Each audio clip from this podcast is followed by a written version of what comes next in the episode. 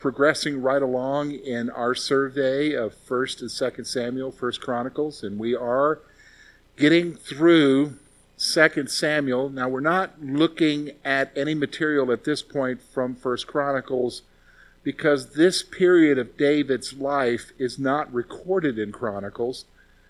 And you can kind of wonder why, because this is really a tragic period in David's life especially when you consider the rebellion of Absalom.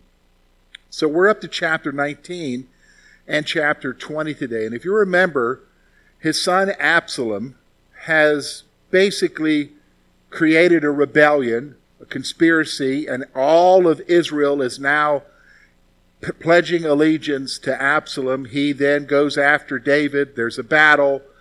The army of Israel, under Absalom's charge, loses. Absalom loses his life. David, at the end of our study last week, hears of Absalom's death and he goes up to his room above the city gate and mourns for Absalom. So now we come to chapter 19 and 20. We're going to talk about David returning to Jerusalem.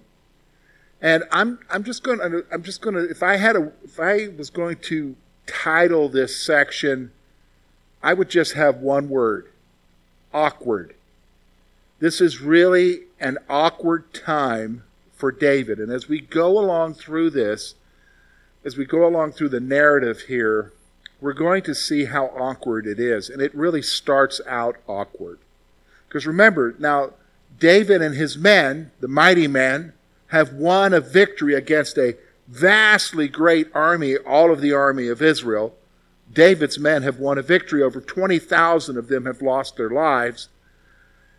And David is the one who prevails. Absalom is dead. Well, then we come to chapter 19. And again, we're not going to read this passage together, but I just kind of want to give you the flow of what's happening here.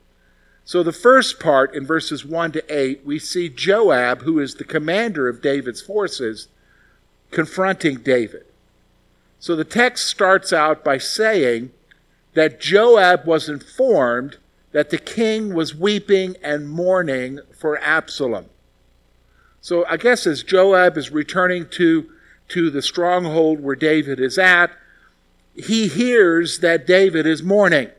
Now, this creates a problem. What do you mean? Well, this led the victory of the battle to be turned into mourning as the people heard the news. Normally, when there's a victory, there's a celebration.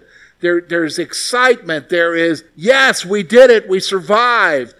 Aren't we great? Wow, our men are wonderful. But there's none of that right now because the king is mourning. Therefore, the people are mourning or they feel like they have to mourn. That's not the only thing. David's army quietly returned to the stronghold like those who were ashamed. Basically, the text says they returned to the stronghold like somebody who had lost in battle. Rather than showing up, man, we did it, we won, wow, we're awesome, they have to quietly kind of sneak back into town because the king is mourning and upset. And to be honest with you, that's really not a good situation. And so Joab decides to hit this head on. I've got to deal with this. So he goes and confronts David. Now, as Joab is going to go confront him, David covered his face and cried loudly for Absalom. I mean, so he is in public mourning for Absalom. He covered his face, crying out, Absalom, Absalom, my son Absalom. So Joab has enough. So here's what happens Joab tells David that he has disgraced his servants who saved him and his family. So, I mean, that's pretty bold. I mean, he's going to, I mean, you got to remember, they're relatives.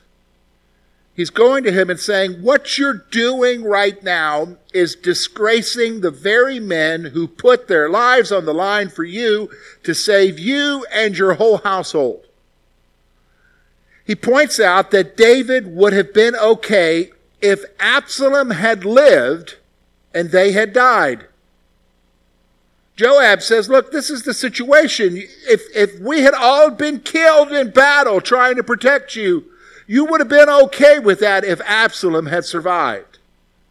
And that's really not a good place to be, especially when you have people who are laying their lives on the line for you. So then he states that if David didn't comfort his men, no one would stay with him again. In fact, the text says very clearly, let me read you what the text says. It, it, it was, it's, he says, Joab came into the house. Today you have disgraced all your servants who lived, who today have saved your life, the lives of your sons, the daughters, the lives of your wives, and the lives of your concubines, in that you love your enemies and hate your friends, for you have declared today that you regard neither princes nor servants. For today I perceive that if Absalom had lived and all of us had died, this it would have been well. Now therefore arise, go out and speak comfort to your servants, for I swear by the Lord, if you do not go out, no one will stay with you this night. And that will be worse for you than all the evil that has befallen you from your youth until now. Basically, Joab is saying, look, if you don't go out there and comfort them, if you don't go out there and congratulate them for the victory that they have given you, they're gone. You're going to be abandoned. They're not going to do anything more for you, and you will be worse off than any situation that you have faced from the moment of your youth up until that point. And let's be honest, folks, when we've gone through 1st and 2nd Samuel, we've seen David go through a lot. And Joab is saying, only this time you'll be alone because nobody will be with you. Nobody will be with you. And, and so here's what happens. We see it in verse 8. David took his place at the gate of the city, and the people were comforted. So when David goes out, rather than being in his bedroom mourning and crying out for Absalom, he's going out and being in the place where the king needs to be, welcoming his men into town. The very presence of the king, that gave comfort to the people. The people are like, yeah, everything's okay. Everything is okay. So that's where we end up in verse 8. Now, when we get to verse 9 to 15, we're going to see that there is now a discussion. This is why I'm saying this is awkward. That was awkward, okay? Let's just, let me go before we move on.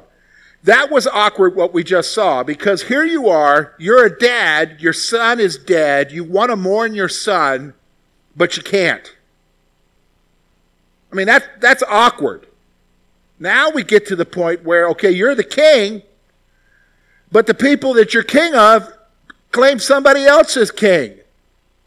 But that person's dead now, and you're still the king. Now you've got to go back to Jerusalem. So there's this discussion that's taking place about bringing David back. So when you get to verse 9, it tells you very clearly that the northern tribes had a debate among themselves. A debate arose between the people concerning the status of David as king.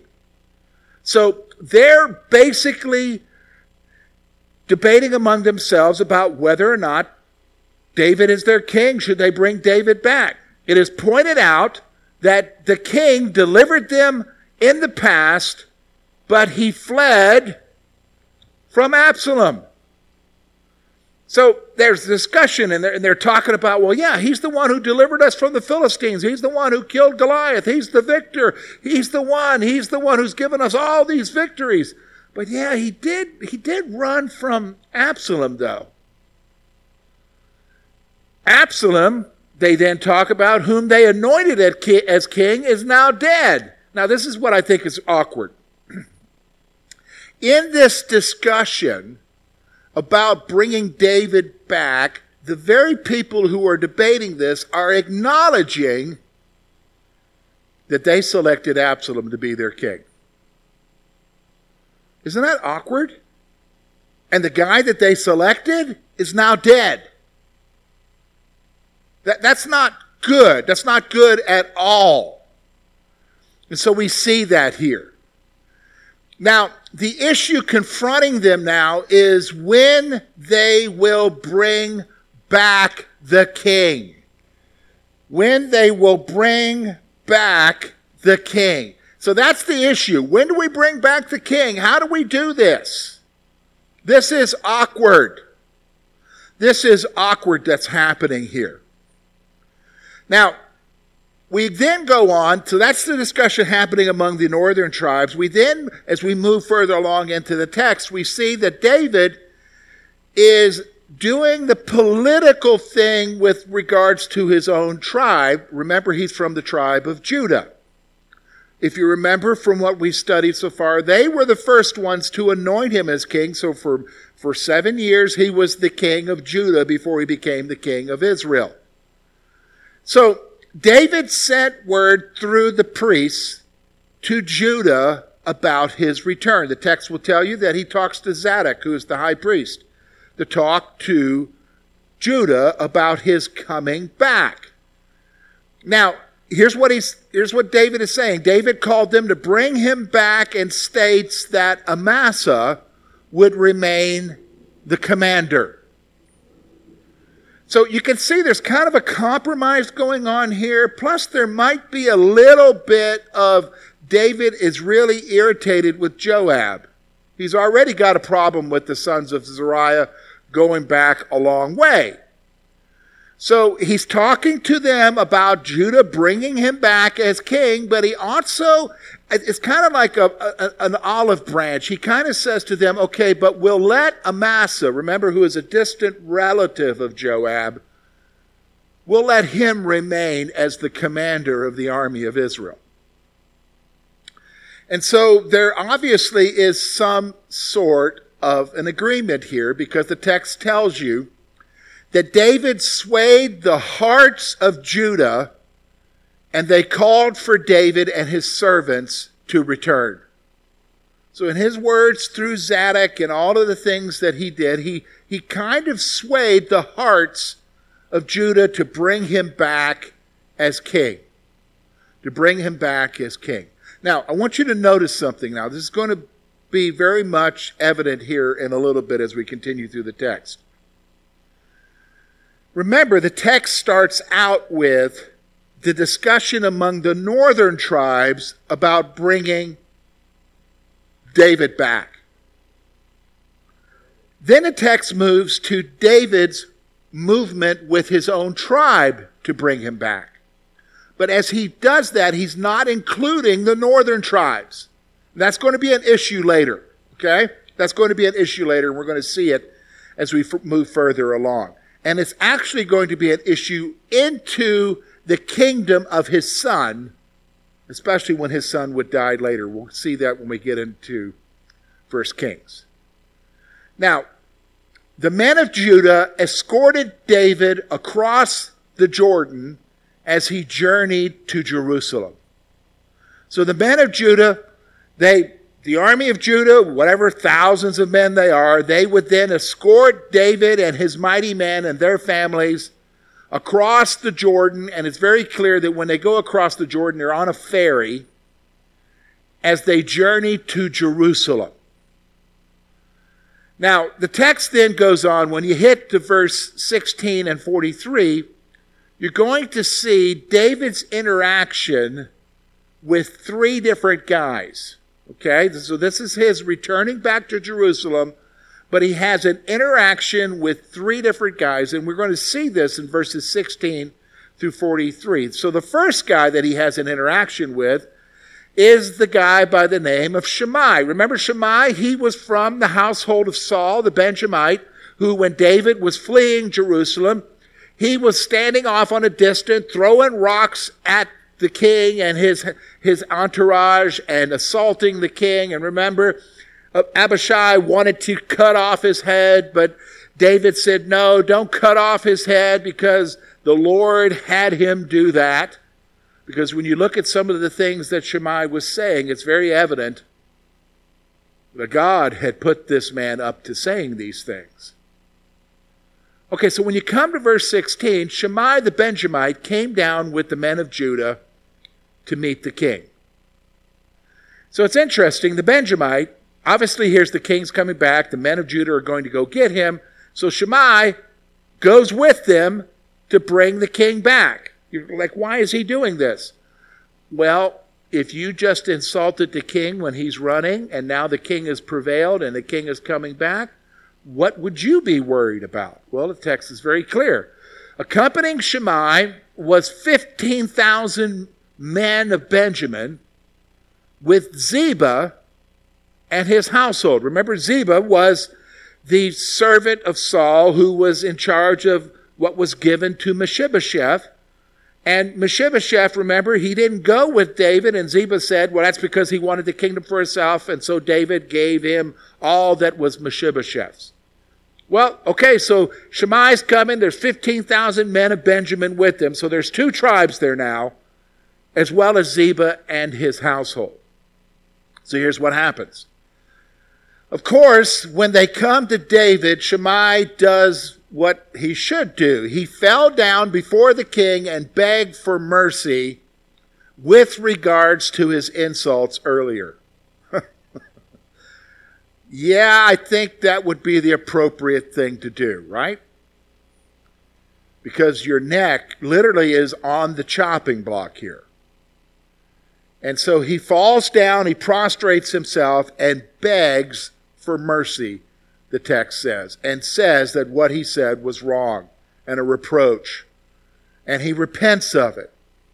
Now, again, we again see one of his commanders, the son of Zeruiah, Abishai, the brother of Joab, speaks up. Abishai responded that he should be killed for insulting the Lord's anointed. Okay, so let me just, this is a good place to stop and talk about this term, the Lord's anointed. Now, with regards to Samuel, both 1st and 2nd Samuel, this whole issue of the Lord's anointed, it regards to the one who is to be king over Israel. That's the context of this statement. So, for instance, when they talked about Saul and remember those who had killed Saul, and, and, and the reality was that David, when he punished those who uh, had, quote, said that he killed Saul, you what, did, did you not fear lifting your hands against the Lord's anointed? Remember David when he had the opportunity to kill Saul? I will not lift my hands against the Lord's anointed. The reality is, is the Lord's anointed in their mind was the king of Israel, and nobody would lift their hands. Now, why am I bringing that up? Because I think this is a good place to make mention of something. You know, so I've been a believer now since 1985, and so I have been involved in little churches throughout the South and, and into the North and so forth. And, and I can remember when I was a young man being in churches, you, you often heard the term the Lord's anointed with regards to pastors. And there is a sense in which that is true of one who has been called to pastor and they have been had their hands laid on through ordination of that man. However, whenever this term, the Lord's anointed, would come up, it was with regards to a pastor being criticized, and people would say, you, you shouldn't lift your hand against the Lord's anointed. They would use that phrase from a historical narrative to talk about not criticizing the pastor. All right, so let me just go ahead and tell you this is an Old Testament narrative with regards to how they handled and viewed their king. This has nothing to do with being a pastor. So, that whole concept of you lifting your hands against the Lord's anointed because you're criticizing your pastor, that doesn't find support here. There, now, there's other things that you can use for, like, don't entertain an accusation against an elder unless you have two or three witnesses. The point there is, is that if you have two or three witnesses, then you can bring an accusation against an elder. But this is not a blanket thing to absolve anyone from criticizing the pastor. That's not in this text. That's making the text say something that it's not talking about. Do you understand? That's a little side note there. But in regards to this situation, David's saying, You have insulted the Lord's anointed, the king. You deserve to die. Excuse me, Abishai has said that. Now, it's interesting how David responds. David rebuked Abishai and swore to Shimei that he will not be killed. In fact, here's what he says. He basically said there's been enough death. And I swear to you that you will not be killed today. You'll not be killed. All right, now I want you to notice some things. So let me just read what it says to you, okay? Let me find it here, and I will read to you. Um, David said, verse 22 of chapter 19, What have I to do with you, you sons of Zeruiah? Okay, that's, that's his statement of irritation with the sons of the Zeruiah, that you should be adversaries to me today. Shall any man be put to death in today in Israel? Okay, so we've got enough death. For do I not know that today I am the king over Israel? So here's what he said. Therefore the king said to Shimei, You shall not die. And the king swore to him. All right, so he's basically saying, We're not going to kill you. Now, I want you to notice what the narrative doesn't say it doesn't say that David forgives him. And I need you, if especially as we progress along in our study through these books, I need you to remember that because he's going to say something to Solomon when Solomon becomes king. And it has to do with Shimei, as well as some other people. Joab is one of them. So I just want you to be aware of that, okay? So he rebukes Abishai, swore that Shimei was not to be killed. So that's the first guy he encounters, all right? Here's the second guy Mephibosheth. Okay, so Mephibosheth somehow makes his way there. He gets to come there, okay? So Mephibosheth came to the king, and his appearance had not been cared for since the king left. So when Mephibosheth comes, he basically looks like he hadn't cared for himself or taken care of himself since the king left. So he's not in a good way looking. Now, I think this is to be pointed out to you that the narrative is wanting you to understand this. Because I think when Mephibosheth is questioned about this, that gives him a little bit of credibility here. And I'll explain to you why here in a minute. Okay? So, David questioned why Mephibosheth did not come with him when he fled. Natural question. You've been sitting at my table. I honored you because of your father. And you've been sitting at my table every night for a meal. I gave you back the, everything that belonged to your grandfather. Why didn't you come with me? Okay, remember he asked Ziba that. Why isn't Mephibosheth here?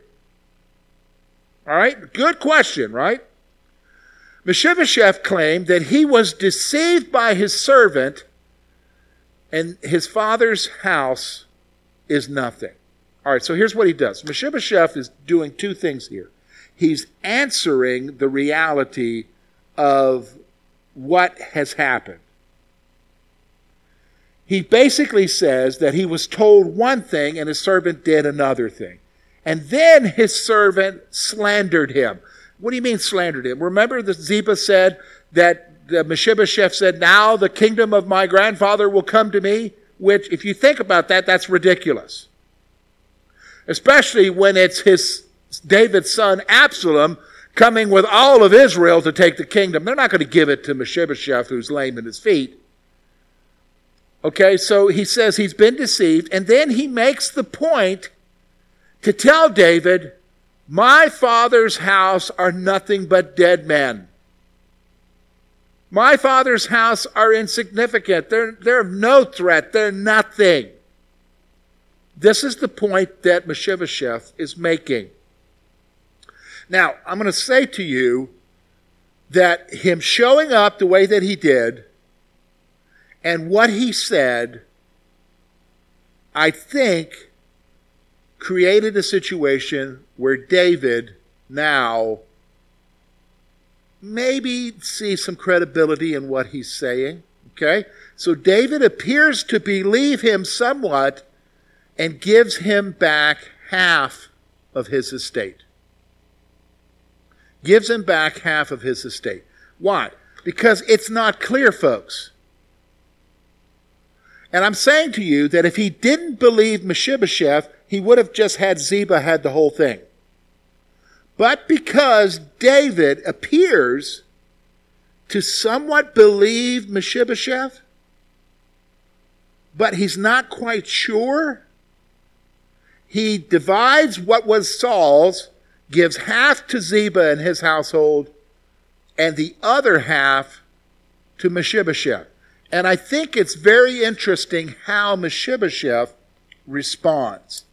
And how he responds is verse 30. Then Mephibosheth said to the king, Rather let him take it all, inasmuch as my lord the king has come back in peace to his own house. That's a good response. And so we see his interaction with the second guy. Now, there's a third guy here, and his name is Barzillai. Now, we see this in the last part of this section of verses in verses 16 to 43.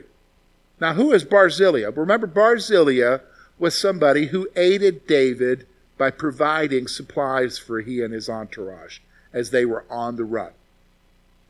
So, Barzillai was an aged rich man who supplied David while he was on the run. So, here's an old guy who has a lot, and he supplied David. Now, he's with David at the Jordan as David is getting ready to cross over to go back to go back to Jerusalem. So David offered for him to come to Jerusalem and that he would provide for him.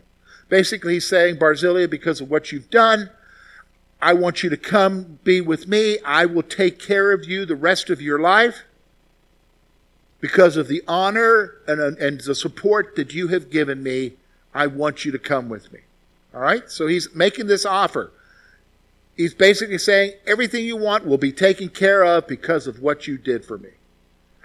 Now, I think it's interesting, Barzillai declines this. He declined and sent Chimham to go in his place. What Barzillai said is this I'm old. what do I want to do in the palace? With the, with the life of the palace? What, what do I, I want to I want to die in my own village, on my own in my own house, and be buried in the tomb of my fathers. I just want to stay where I'm at. It's okay, but rather let me send you Chimham. Let let him go in my place. Let me send someone else that you can honor in my place. That's what Barzillai says. Now, I think it's interesting. David promised to do everything for Chimham that he promised to Barzillai. So David said, okay, everything I was going to do for you, I'm going to do for him. And basically, it's like you're here except it's Chimham, and he will get everything that I promised to you. And so we see that there. Now, the last part of chapter 19, verses 16 to 43, the very last few verses, is really where we're going to see a future problem that's going to rise. These are the seeds of a future problem. Because there are sing, things that are said here and that result out of this that have an effect even later on into the reign of Rehoboam, which is David's grandson, the son of Solomon. Okay? So the men of Israel came to David's group because they were upset at being left out. Okay, so remember, there is the men of Judah, the thousands of them, they're escorting them. They are met then by the men of Benjamin, 15,000 of them, and they're all there. Those two tribes are there to escort David back to Jerusalem, which is the capital of all of Israel. Now, as they're journeying, then the rest of the men from the other 10 tribes show up and they're a little irritated. They're irritated because they have not been informed to take part in bringing the king back to Jerusalem. It's a legitimate concern. So the text goes on, and they said they claimed that they too had a right to David as king, as Judah did. They had a right to him as king. They have 10 shares in David, is what their point is. They have a right, 10 shares in the kingship. Israel is not one tribe, they're saying. Israel is 12 tribes, and the other 10 have a share in him as well, and we need to be a part of this. Their protest, however, did not prevail since the words of Judah appeared stronger. So we see this now. We're talking about awkward here, folks. Awkward. So again, let me just, why am I saying awkward? Because we just saw that these people were ready. Well, they did. They supported Absalom. They wanted him as king. He stole the hearts of all of Israel. They were ready. They anointed him to be king. He was their king. Now he's dead. Oh, wait a minute. We got to have David back here. This is awkward. And now they're fighting over who is the one who should be bringing him back, who should or who shouldn't. Really awkward. I can't even begin to imagine how David is feeling here when he's looking at all of these men who some of them probably were in the battle that his men had just won. And they're wanting, yeah, David, come on back. People are fickle, aren't they? This is what we're going to see here. Well, that brings us to chapter 20, where it only gets worse. Now remember, all right, I want you to go back with me to chapter 12 in your mind. Remember the prophetic statement that Nathan made to David concerning the consequences of his sin with Bathsheba and the murder of Uriah, that the sword would never depart from his house. Well, you think the situation with Absalom is over now. David's going to go back to Jerusalem. Yeah, there's some friction going on, but we'll work that all out. Yeah, but you come to chapter 20 and you realize real quick that that's not what's happening here. So it starts off in verse 1 telling you about a guy who's identified as a rebel. There was a rebel named Sheba who was there when the men of Israel protested. Okay, so in this situation where they're traveling from the Jordan on their way back to Jerusalem, the men of Israel come, they're upset with their being left out or having that big argument or whatever. There's the guy there by the name of Sheba. And it says, the text makes it very clear that he's a rebel. Well, here's what he did. He blew a horn or he sounded the trumpet claiming that the ten tribes had no claim in the house of Israel. Basically, he makes a big deal out of the fact that the ten tribes were left out of bringing David back. And he says, We have no claim in the house of Israel. Follow me. Now, my friends, I'm going to tell you something. That cry will appear later on. And when they do, the kingdom becomes divided. We see that in 1 Kings. But we're getting way ahead of ourselves. And so we see the seeds of that here in this incident. Okay? So here's what happens. So the men of Israel abandoned David and followed Sheba. They weren't satisfied with the outcome. Here's Sheba saying, Follow me. We have no claim in this. We're on our own. Let's go. And the men of Israel, the northern tribes, the 10 tribes, says, Yep, we're going. Now, I want you to understand the 10 tribes. Because remember, it's Benjamin and Judah that have brought David back. Okay? Benjamin and Judah. Now, Judah and the area around Jerusalem remained loyal to David. Okay? Remained loyal to David. So they're they're basically supporting David, but the other 10 tribes, which is basically everything north of Judah, they're quote rebelling. Now, when David, we see this again in the first part of chapter 20. It's just, I think, only one or two verses that's devoted to this. When David returned to the palace, he took the ten concubines and secluded them. Remember, these were the ten concubines that when he fled, he left them in charge of taking care of the palace. These are the same ten concubines that Ahithophel had told Absalom to take and on a rooftop in front of everybody rape. And that would make him despised in David's eyes. So these women have been in a, are in a tragic situation, and it only gets more tragic for them because when David comes back, he secludes them. He basically separates them from the rest of the household. They live basically on their own. And the text says, like widows. And so he provided for their needs, but he never went to them again. He didn't have any kind of relationship with them again, ever. So basically, they, desi- they died in seclusion. Cared for, this is not good, is it? Now, okay, remember he made Amasa. The deal was you would be the commander. Well, the text goes on and tells us that David told Amasa to assemble the men of Judah in three days. So the king says to the commander, All right, get the men together. In three days, we need to go after Sheba because he's going to be a bigger problem for us than Absalom ever was. And that's because, my friends, at this point, we're talking about the kingdom being divided between the ten northern tribes and the southern tribes of Judah and Benjamin. So he tells Amasa, take three days, get the men together. Well, the text tells us, I'm not sure why, but Amasa, this is his first test, Amasa took longer than three days, so David looked to Abishai to pursue Sheba. So it's obvious, let's stop for a moment.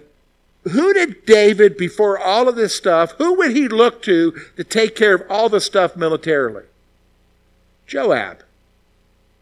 Now, if you notice, he tells Amasa, Amasa doesn't do it. King's impatient. He goes to somebody he knows he can do it, but it isn't Joab, it's Joab's brother, Abishai.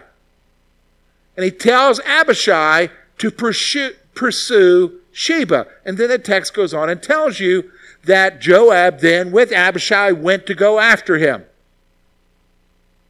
Now, this is where it begins to be tragic again, and you begin to see that Joab is not a great guy. Because remember, Joab had already killed one guy before. And that's when David was in Hebron. And he killed the commander of the army of Israel at that point, brutally murdered him. Same thing's happening again now. So as they were pursuing Sheba, Joab took Amasa aside and killed him with a sword. Basically, it's kind of a very deceptive thing here. He basically took him aside and grabbed him by the beard like he was going to kiss him on the cheek. That's something very common in their culture. But as he's doing that, Joab's got a sword in his hand and he disembowels Amasa. He thrusts the sword in, disembowels him, kills him, leaves him laying there, goes on. Goes on with his pursuit but he's killed Amasa. One of his men, the text says, says, Follow me as we go with Joab and David to get rid of his enemies. Of course, the men go. They left Amasa's body in the road and continued to pursue Sheba. They didn't, I mean, they just left his body in the road to bleed out, so to speak. In fact, that's what the text says. The men of Judah paused at Amasa's body until somebody covered it. So as the men were coming along and marching, I'm think they would pause when they saw the body of their commander laying dead there, disemboweled. Not a good situation. Finally, somebody covers the body. Joab and the men of Judah pursued Sheba until he was holed up in Abel, which is a town obviously in northern Israel. Joab besieged the city and built a siege mount to take the city.